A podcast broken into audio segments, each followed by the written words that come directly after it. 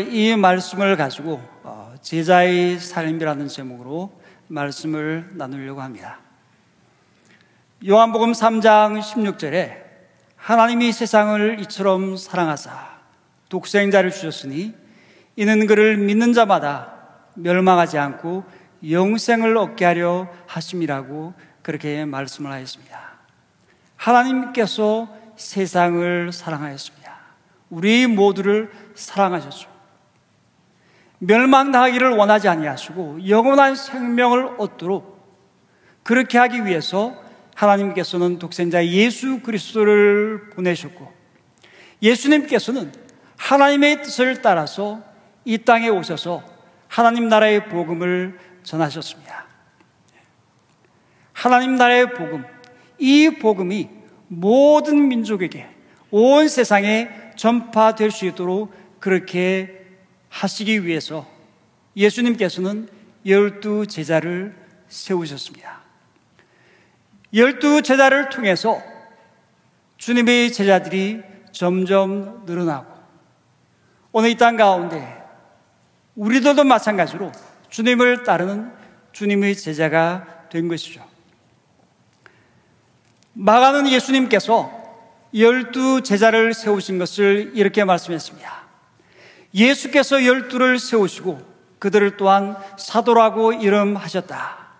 이것은 예수께서 그들을 자기와 함께 있게 하시고 또 그들을 내보내어서 말씀을 전파하게 하시며 귀신을 쫓아내는 권능을 가지게 하시려는 것이었다 말씀했습니다. 말씀을 전파하는 것 참으로 중요한 것이죠. 귀신을 쫓아내는 권능을 가지고 귀신을 쫓아내고 하나님의 나라가 확장될 수 있도록 하는 것 참으로 중요한 것입니다. 그런데 마가는 그것들보다도 그것들보다 이 말을 먼저 기록을 했습니다. 무엇이냐면은 그들을 자기와 함께 있게 하시고 그랬어요. 그들을 자기와 함께 있게 하시고 마가는 자기가 참으로 중요하다고 생각하는 것을 먼저 그렇게 언급을 하고 있습니다. 자기와 함께 있게 하시고 예수님과 함께 있는 것 예수님과 함께 있으면서 먹고 마시고 예수님과 함께 여러 동네를 같이 다니고 예수님의 말씀을 듣고 예수님과 대화하고 그러면서 예수님께서 어떠한 분인가 하는가를 계속해서 조금씩 점점 더 알아가는 것. 예수님을 알아가면 알아갈수록 예수님이 더 사랑스럽고 예수님을 더 사랑하고 예수님의 제자로서 가장 중요한 것이 무엇일까요? 우리 모두는 예수님께서 우리를 부르셔서 주님의 제자로 그렇게 나아가는 우리 모두입니다.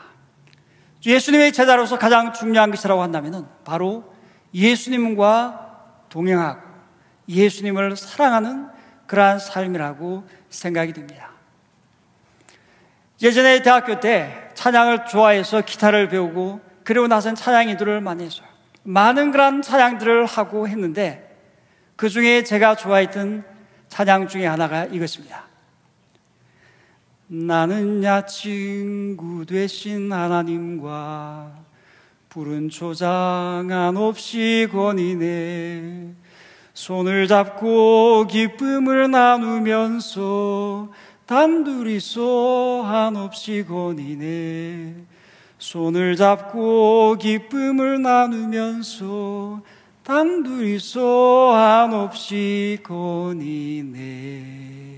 말씀했습니다. 친구 되신 하나님과 푸른 초장 위로 거닐고 손을 잡고 기쁨으로 단둘이서 그렇게 동행하는 그 모습. 하나님과 친구로서 동행하는 이러한 친밀한 그러한 관계, 사랑의 관계, 이것에 대해서 찬양을 하고 있는 것이죠. 예수님께서 우리를 아시고 우리를 사랑하시고 우리는 그 놀라운 사랑을 받고 우리도 마찬가지로 주님을 사랑하고 이러한 관계 가운데 있는 삶, 이러한 삶이 참으로 축복된 삶이라고 생각이 됩니다. 다섯 가지 사랑의 언어라는 그러한 어, 것이 있죠. 게리 셰프만이 말을 하는 다섯 가지 사랑의 언어.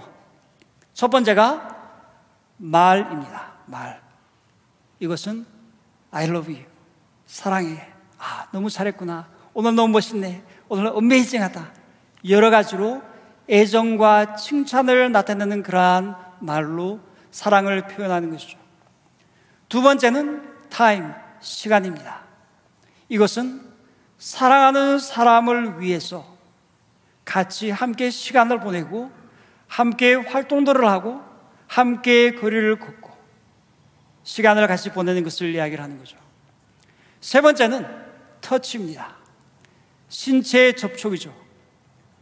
허그를 하고 포옹을 하고 손을 잡고 도닥거려주고 하는 여러 가지 신체적인 접촉 이것을 통해서 사랑이 전달되고 사랑을 받는 것이죠. 네 번째는 기프트, 선물이에요. 작지만 사랑이 담긴 선물을 주었을 때 그것을 통해서 사랑을 느끼고 경험하고 하죠. 다섯 번째는 서비스, 헌신의 행동입니다. 이것은 남편을 위해서 사랑이 담긴 식사를 이렇게 준비를 하고 아내가 피곤할 것 같으니까 대신 설거지를 해주고 쓰레기를 버리고 여러 가지로 행동으로 사랑을 표현하고 사랑을 받는 것을 이야기를 하는 것이죠. 지난번에 이효령 박사님의 따님인 고 이민아 목사님이 있었습니다. 그분이 쓴 책을 보니까 그분이 이런 이야기를 해요. 자기 자신에게 사랑의 언어가 있다고 그래요. 그리고 예수님도 사랑의 언어가 있다고 그렇게 이야기를 했습니다. 다섯 가지 사랑의 언어 가운데 자기는 터치가 사랑의 언어라고 이야기했습니다. 그래서 허그해주고 만져주고 품어주고 그러한 것을 통해서 자신은 사랑의 느낌을 받는다고 이야기를 합니다. 하나님과의 그 관계에서 그는 하나님의 터치를 경험했다고 그렇게 이야기합니다. 아마 그러겠죠. 주님께 나와서 간절히 기도하고 깊이 있게 주님 앞에 있을 때 주님께서 만져주시는 것을 경험을 하고 주님께서 안아주시는 것을 경험하고 그 따스함을 느끼면서 하나님께서 자신을 사랑하는 그 놀라운 사랑을 느꼈을 거로 그렇게 생각이 됩니다. 그러면서 그분이 예수님도 사랑의 언어가 있다라고 그렇게 이야기했어요. 그것이 무엇이냐면은 예수님의 사랑의 언어는 자신을 왕으로 인정해 주고 예배해 주고 믿어줄 때 예수님은 사랑받는다는 느낌을 받으시고 참 좋아하신다라고 이야기했어요. 예수님께서 왕이신데 왕으로서 그렇게 대해주고 인정해주고 주님께 예배하고 주님을 신뢰하고 의지하고 따라갈 때 우리 주님께서는 우리를 통해서 우리에게서 사랑을 받는다는 그런 느낌을 받는다고 그렇게 이야기를 합니다. 하나님께서 우리를 사랑하실 때 우리가 갖고 있는 사랑의 그 love language를 가지고 우리에게 사랑을 표현하십니다. 우리도 물론 마찬가지로 그렇게 해야 되겠죠. 예수님께서 이거를 좋아하시는데 엉뚱하게 이런 거 가지고 막 하면서 사랑한다고 하면은 예수님께서 그렇게 많이 느껴지지 않으실 거라고 생각이 됩니다. 예수님께서 원하시는 그러한 방법으로 주님께 사랑을 표현하는 것. 바로 그것이 참으로 중요하겠죠. 예수님께서 열두 제자들을 부르시고 그들과 함께 있기를 원하셨습니다. 그 시간을 통해서 서로를 알고 서로 사랑하고 교제하고 그렇게 하는 것이죠. 예수님의 제자들은 사역을 예수님과 함께 하면서 그 가운데서 예수님의 사랑을 느꼈습니다. 말씀을 보면 예수님께서 12명의 제자들을 불러서 둘씩 둘씩 그렇게 보내시면서 병 고치는 그러한 권능도 주시고 귀신을 억누르는 그러한 권능도 주셨습니다. 예수님의 말씀대로 그들이 둘씩 둘씩 나아가서 복음을 전하고 회개하라고 전파하고 하나님의 나라의 그 복음을 전파했을 때 예, 놀라운 그런 권능들이 일어나게 되었죠. 많은 귀신들이 쫓아 어, 나가고 수많은 병자들이 치유함을 받게 되었습니다. 놀라운 경험들을 했을 때 제자들이 그 마음 가운데 너무 익사이딩하고 예수님께 돌아와서 빨리 보고 하기를 원했어요. 예수님께 와서 보고를 다 했습니다. 예수님께서 그것을 다 듣고 나서 예수님께서 하신 말씀이 무엇입니까? 예수님께서 이렇게 말씀하셨어요. 너희는 따로 외딴 곳으로 와서 좀 쉬어라. 예수님의 제자들에게 예수님께서 하신 말씀은 와서 좀 쉬어라 라는 것입니다. 예수님과 함께 외딴 곳으로 가서 좀 같이 쉬자는 그러한 말씀이죠. 수많은 사람들이 그곳에 있었습니다. 많은 필요들이 있고 너무너무 바빠서 음식을 먹을 개를 조차 없는 그러한 상황이어서 이러한 상황 가운데서 어떤 결정을 내려야 됩니까? 비즈니스 같으면은 손님들이 그냥 마구 들이닥치는데 장사가 너무 잘 됐는데 무엇을 먼저 해야 됩니까? 그들의 필요를 채우고 그리고 나서 다 가면은 그때 쉬고 먹을 것을 먹고 해야 될까요? 예수님께서는 그 바쁜 상황 가운데서 그들을 놔두고 따로 다른 곳으로 가서 쉬자고 그렇게 말씀을 하였습니다. 나와 함께 가서 쉬자. 쉬자라고 이야기를 했죠. 빌 골티어라는 목사님이 있어요. 이 목사님은 심리학자이고 목사님이면서도 다른 목사님들을 상담하고 멘토해 주는 그러한 귀한 목사님입니다. 이분에게 멘토가 있어요. 이분의 멘토가 누구냐면은 복음주의 거장인 달라스 윌러드입니다.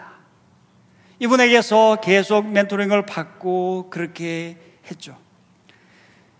이 목사님은 달라스 윌러드가 쓴 책은 모조리 다 읽었어요. 한 번만 읽은 것이 아니라 두 번, 세 번. 달라스 윌러드가 강의한 그 모든 강의 테이프는 모조리 다 구해서 그것도 반복해서 듣고 하면서 그의 모든 생각과 사상이나 이러한 것들을 이분은 참으로 많이 안다라고 그렇게 생각을 했습니다. 2007년, 7년에 달라스 윌레드를 만나서 이분이 질문을 했어요. 예수님을 한마디로 표현한다고 하면 뭐라고 하시겠습니까? 그래서 예수님을 한마디로 한 단어로 표현을 한다면 어떻게 표현을 하겠습니까? 우리 형제자매님들, 우리가 잘 알고 있는 예수님. 예수님을 표현하라 그러면 한 단어로 표현하라 그러면 뭐라고 표현을 하겠습니까? 아마 많은 분들이 예수님은 사랑이다. love.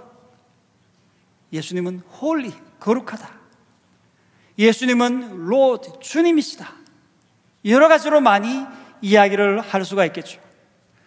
복음주의 거장인 달라스 윌러드. 그분은 어떻게 뭐라고 대답을 했을까요? 이분은 그 질문을 듣고 나서 느긋하게 조용히 기도하면서 있었습니다. 시간이 조금 지나고 나서 다시 질문을 했어요. 예수님을 한 단어로 표현한다면 뭐라고 하시겠습니까? 그랬더니 그제서야 이분이 대답을 했어요. relaxed. 느긋한 것이라고 대답을 했습니다. 이분이 깜짝 놀랐어요. 왜냐하면 전혀 생각하지 못한 대답을 이분이 한 것입니다. 예수님께서 느긋하셨습니까? 릴렉스 되어서 그렇게 사셨습니까? 요즘 우리가 마가복음을 큐티 묵상하고 있는데 우리가 묵상하는 그 말씀 가운데 회당장의 야이로가 나옵니다. 야이로에게는 외동딸이 있었죠. 그런데 자기 딸이 죽게 되어서 그는 예수님 앞에 나왔습니다. 예수님께서 자기 딸을 고칠 수 있다는, 고칠 능력이 있다는 것을 그는 마음 가운데 믿었어요. 예수님께서는 사랑이 많으신 분이기 때문에 내 강구를 들어주실 것이라고 이분은 믿었습니다. 그리고 예수님께 나와서요. 내 딸이 죽게 되었는데 와서 고쳐주십시오. 예수님께서 동의를 해서 같이 그와 함께 집으로 갑니다. 예수님을 모시고 서둘러서 빨리 가려고 하는데 가다가 누구를 만납니까? 12해 동안 혈류병으로 고생하던 여인을 만나게 됩니다. 이 여인이 예수님의 옷자락을 만졌죠. 만지면 내 병이 치료할, 치료될 것이다. 병이 치료가 되었죠.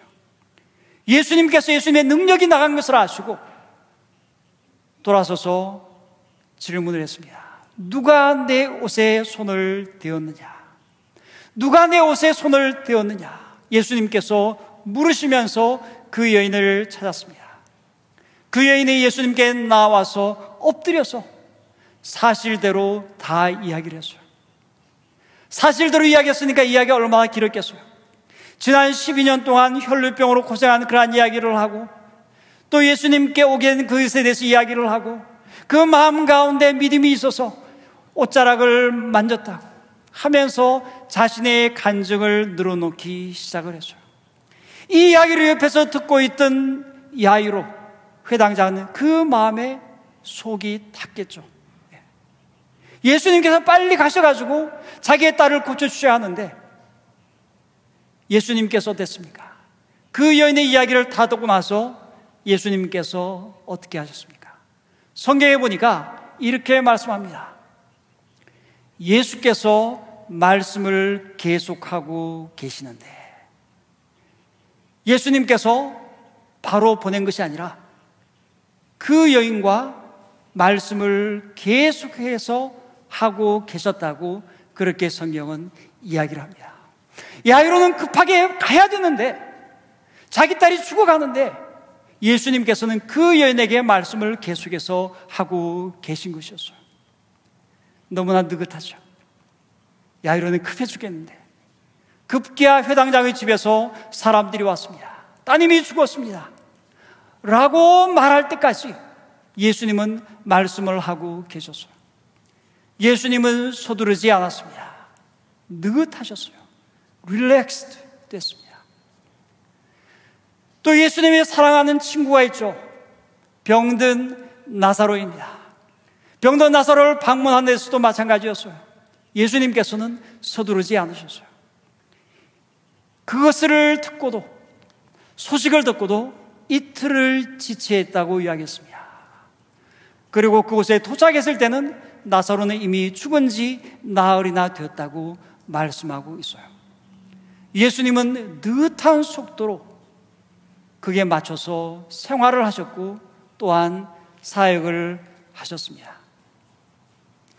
우리가 지금 살아가고 있는 이 현대의 그 세상에서는 무엇을 강조하냐면 efficiency, 효율성을 강조를 하는 거예요. 주어진 시간 안에 일을 빨리 하고 더 많이 하고 그렇게 하는 것. 바로 이것이 중요하다고 생각을 합니다. 서두르는 것이 효율적이다. 서두르는 것이 생산적이다. 서두르는 것은 내가 중요한 사람이라는 증거다. 라고 말을 합니다. 그런데 예수님은 그와 반대로 느긋하게 여유 있게 생활을 하셨습니다. 느긋하게 살아가는 것. 이것은 우리의 일상 생활에서도 중요한 것 같습니다. 레오나르드 다빈치가 있죠. 이분이 최후의 만찬을 가지고 작업을 할 그때였어요. 당시 이 작업을 의뢰한 곳이 산타 마리아 멜레 그라치의 성당이었어요. 거기에서 작업을 하고 있는데 레오나르 다빈치에게 와서 이렇게 이야기하는 거예요. 제발 부탁인데 좀 더 열심히 일해주면 안 되겠습니까? 좀 더 열심히 일을 해달라고 간곡하게 부탁을 했어요. 왜 그럴까요? 레오나르 다빈치는 일을 하면서 낮에 여러 차례 몇 시간씩 꿈을 꾸듯이 휴식을 취했다고 그렇게 이야기를 합니다. 계속해서 놀기만 하고 일을 하지 않는 걸로 그렇게 보인 것이죠. 그래서 부탁을 했어요. 제발 좀 일 열심히 해 주십시오. 그랬더니 다빈치가 뭐라고 이야기했냐면 그 후견에게 위대한 천재는 일을 덜 할 때 오히려 더 좋은 것을 떠올리는 법이죠. 라고 하면서 아주 느긋하게 작업을 했습니다. 다빈치가 미술에 대한 소고에서 이렇게 말했죠. 언제라도 작업에서 손을 놓고 휴식을 취하는 것은 좋은 일이다. 그리고 나서 다시 작업에 임하게 되면 생각이 더 맑아진다. 쉬지 않고 작업만 하면 결국에 가서는 판단력을 잃고 만다라고 이야기했죠. 다른 분은 마이클 갤브라는 분은 이런 이야기 했습니다. 대부분의 사람들이 최고의 아이디어를 얻는 시간은 근무 시간이 아니다라고 그랬어요. 근무 시간이 아니에요.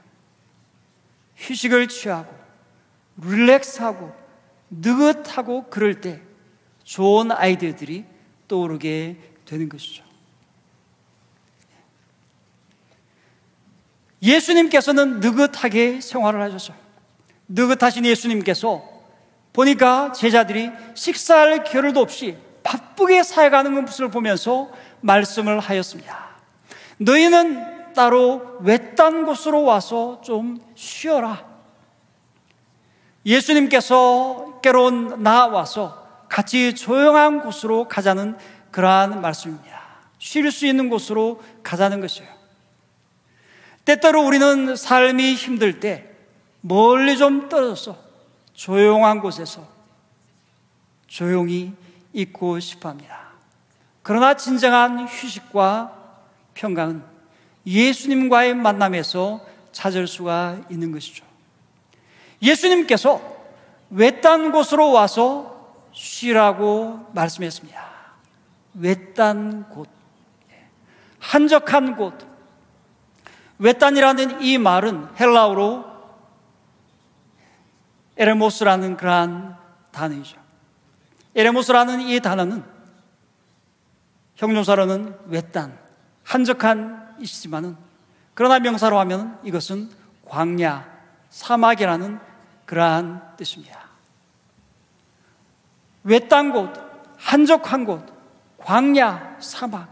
이곳은 사람들과의 접촉이 없고 일반적인 사람의 여러 가지 활동들과는 멀리 떨어져 있는 조용한 곳, 한적한 곳, 여러 가지 많은 일들로 인해서 산만해지고 분주해지기 쉬운 일상 생활에서 멀리 떨어져 있는 곳. 바로 그곳이 하나님과 단둘이 있는 곳이라고 이야기를 할 수가 있죠. 하나님께서는 우리가 계속해서 시간 제한 없이 일할 수 없다는 것을 너무나도 잘 아십니다. 우리가 하나님 나라의 일을 한다 할지라도 계속해서 할 수 없는 것을 주님께서는 아세요. 그래서 우리 하나님께서는 우리에게 안식일을 주셨습니다. 그래서 안식일을 통해서 우리의 몸이 쉼을 얻고 또한 우리가 하나님 앞에 예배할 수 있도록 그렇게 하신 것이죠. 영적으로도 주님 안에서 쉬고 육체적으로도 주님 안에서 쉬고 회복되는 것. 그래서 일하는 것과 쉬는 것이 잘 밸런스가 맞춰질 수 있도록 하는 것이 중요한 것입니다. 사람들과 보내는 그러한 시간, 그리고 하나님과 보내는 시간, 이러한 밸런스가 잘 맞춰져야 되죠. 제자들은 일이 너무나 많아서 오버웨엄 됐어요. 그래서 예수님께서는 제자들로 하여금 주님 안에서 쉬도록 그렇게 하셨습니다. 일을 계속해서 많이 한다고 해서 그것을 효율적이라고 말할 수가 없는 것입니다. 주님의 일을 하는 데서도 물론 마찬가지예요.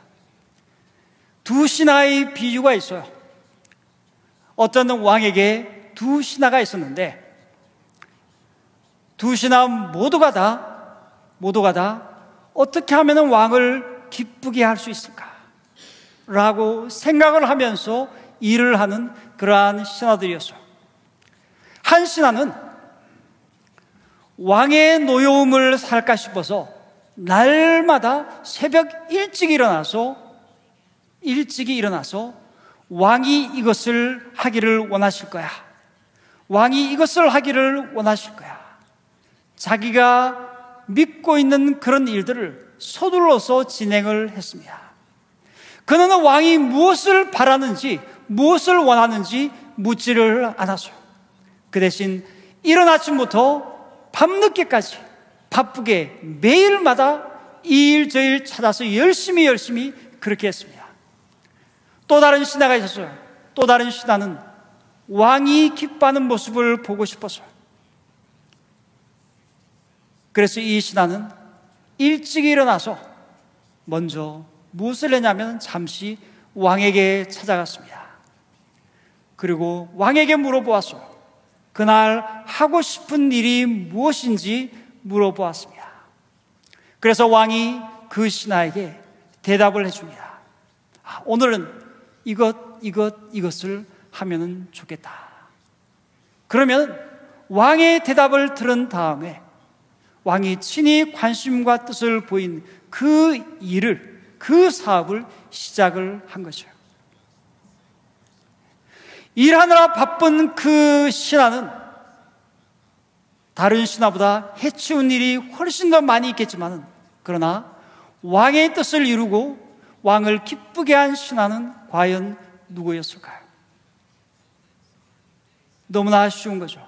당연히 왕에게 먼저 물어보고 왕이 어떠한 것을 원하는지를 물어보고 한 그 신앙입니다. 우리가 하나님을 위해서 해낼 수 있는 그러한 일이 많이 있고 그것을 많이 한다 할지라도 그러나 생산적인 것은 아니라고 볼 수가 있는 거죠. 하루하루 살면서 하나님이 실제로 우리에게 맡기신 그 일을 하는 것, 바로 그것이 진짜 생산적인 삶이라고 할 수가 있습니다. 그러므로 우리에게 무엇이 필요할까요? 쉼이 필요하고 우리가 릴렉스하면서 살아가고 느긋하게 사는 것이 중요한 줄로 믿습니다. 그리고 그 시간을 통해서 주님을 만나고 주님 안에서 삶을 새롭게 재조정해 갈 필요가 있을 것입니다. 예수님께서 제자들에게 너희는 따로 외딴 곳으로 와서 좀 쉬어라 라고 말씀하셨을 때 제자들이 예수님에게서 어떤 마음을 느꼈을까요? 어떤 마음을 느꼈을까요? 그것은 예수님께서 가지고 계신 컴패션, 극률의 마음입니다. 예수님의 말씀대로 제자들이 예수님과 함께 배를 타고 외딴 곳으로 떠나갔습니다.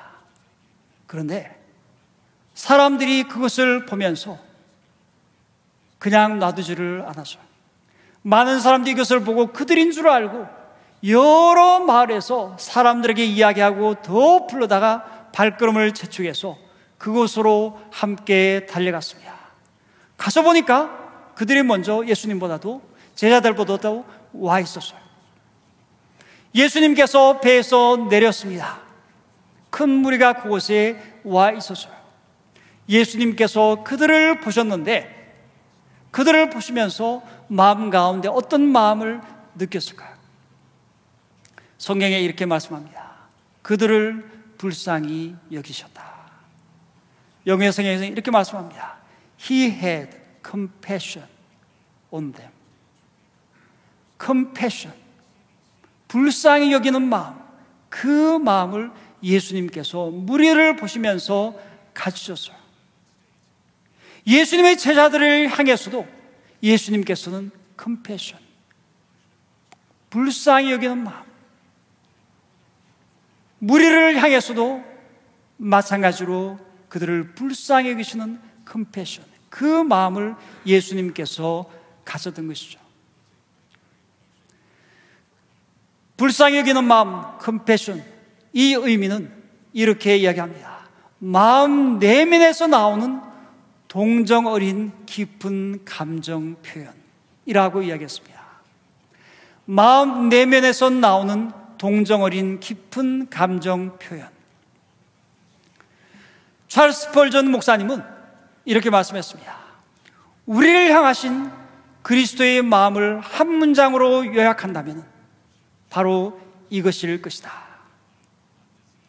우리를 향하신 우리 한 사람 한 사람을 향하신 우리 형제 자매들을 향하신 예수님의 그 마음 한마디로 불쌍히 여기시니 He was moved with compassion. 컴패션의 그 마음 바로 그것이 예수 그리스도의 마음인 것이죠. 왜 예수님의 제자들이 예수님을 계속해서 따랐을까요? 왜 수많은 무리가 예수님을 이렇게 따르고 있습니까? 여러 가지 많은 이유들이 있겠죠. 그렇지만 그 중에 참으로 중요하다고 생각하는 것은 바로 예수님께서 불쌍히 여기시는 그 마음 때문입니다. 예수님께서 가지고 계신 컴패션. 바로 이것 때문이죠. 갤럽 리서치 기관에서 만 명이 넘는, 사람들을 대상으로 리서치를 했어요. 리서치를 해서 찾아내려고 했던 것은 무엇이냐면은 팔로워들이 왜 리더를 따르는지 이것을 알고 싶어서 이것을 찾고 싶어서. 그래서 리더들한테 왜 팔로워들이 당신들을 따르는지 그것을 묻는 것이 아니라 팔로워들에게 왜 리더를 따르는지 그래서 팔로워들을 대상으로 해서 리서치를 했습니다. 그래서 네 가지 결과가 나왔어요. 그 네 가지 네 가지가 리더와의 그 관계에서 채워지면 follower들이 리더를 따르게 된다는 그러한 것이죠. 첫 번째가 무엇이냐면은 trust, 신뢰입니다. follower들이 리더를 신뢰하면 리더를 따르는 것이에요. 아, 우리 리더는 supervisor인데 신뢰하지를 못하겠어. 그러면 따를 수가 없는 것이죠. trust. 두 번째가 오늘 말씀에 나온 compassion. 불쌍히 여기는 마음이에요. 리더가 이 compassion을 갖고 있으면 자기가 돌보는 그 사람들을 care하는 것이요. 불쌍히 여기고 care하고 돌보고. 그럴 때 사람들은 느끼기를 아, 내 슈퍼바이저는 나를 케어해 주는구나. 나의 관심을 가져주는구나. 나를 물건 취급하지 않고 사람 대접을 해 주는구나. 하면서 리더를 따르는 거예요. 세 번째는 stability, 안정입니다. 따르면서 자기의 삶이 안정이 되고 그럴 때 따른다는 거죠. 네 번째는 호흡, 소망이에요. 리더를 따를 때 앞으로 미래가 있고 소망이 있으면 리더를 따르게 된다는 것입니다. 예수님의 제자들이 예수님을 따르고 수많은 무리가 예수님을 따른 것, 바로 그것은 예수님 안에 컴패션, 불쌍히 여기는 마음이 있었기 때문입니다. 예수님께 자기를 불쌍히 여겨주시는 것, 자기를 돌봐주시는 것, 자기를 케어해 주시는 것을 그들이 느꼈기 때문에, 경험했기 때문에 예수님의 제자들이 따르는 것이죠. 우리가 예수님께 더 가까이 나아가고, 주님을 만나고, 주님 안에 거하고, 주님과 교통하고, 동행할 때, 우리가 느끼는 그 마음은 바로 예수님께서 우리를 불쌍히 여기는 컴패션의 마음인 줄로 믿습니다. 예수님께서 무리를 보시면서 불쌍히 여기셨어요. 왜 그렇습니까? 예수님 보시기에 그들이 마치 목자 없는 양과 같았기 때문이었습니다. 예수님께서 보실 때 어떤 사람이 가장 불쌍합니까? 목자 없는 양 같은 사람. 목자 없는 양 같은 사람이 가장 불쌍한 사람이죠. 에스겔 선자는 목자 없는 양을 이렇게 표현을 했습니다. 목자가 없으므로 그것들이 흩어지고 흩어져서 모든 들짐승의 밥이 되었도다. 흩어지고 흩어져서 모든 들짐승의 밥이 되었도다. 스가랴 선자는 이렇게 말을 합니다. 백성들이 양같이 유리하며 목자가 없으므로 공고를 당하나니. 목자가 없기 때문에 양들이 유리하고 방황하고 공고를 당하고 한다고 그렇게 말씀을 하고 있습니다. 목자 없는 양이 가장 불쌍한 그러한 존재인 것이죠. 양은 항상 목자와 같이 있어야 되는 것입니다. 여호와 하나님께서 모세에게 그는 가나안 땅에 들어가지 못할 것이다라고 말씀을 하셨어요. 그러자 그 말씀 후에 모세는 이스라엘 백성을 위해서 기도했습니다. 그 기도의 내용이 무엇일까요? 그가 뭐라고 기도했습니까? 그 기도의 내용이 이것입니다. 여호와 하나님, 여호와의 회중이 목자 없는 양과 같이 되지 않게 하옵소서. 목자 없는 양과 같이 되지 않게 하옵소서. 그렇게 기도를 해서 왜냐하면 목자 없는 양이 가장 불쌍한 그러한 존재이기 때문에 하나님께서는 모세의 기도를 들으시고 눈의 아들 여호수아를 택해 주셨습니다. 여호수아의 이름의 뜻은 여호와는 구원이시다. 여호와 하나님께서 구원하시겠다는 것이죠.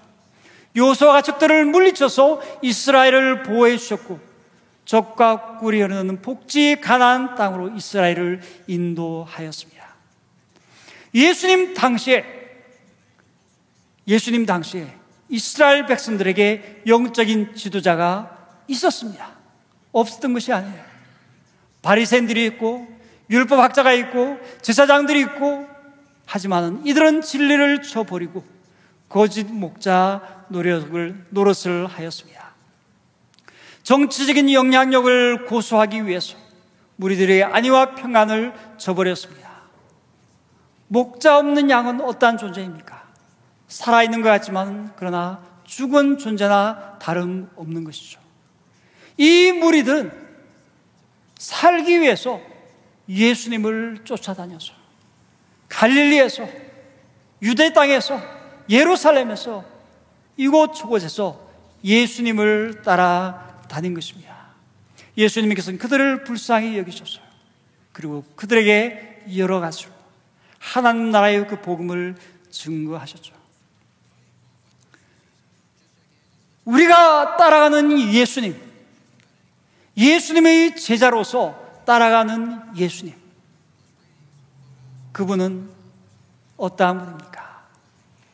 매일의 삶 가운데 언제나 느긋하게 릴렉스 하면서 살아가신 그러한 예수님이었습니다.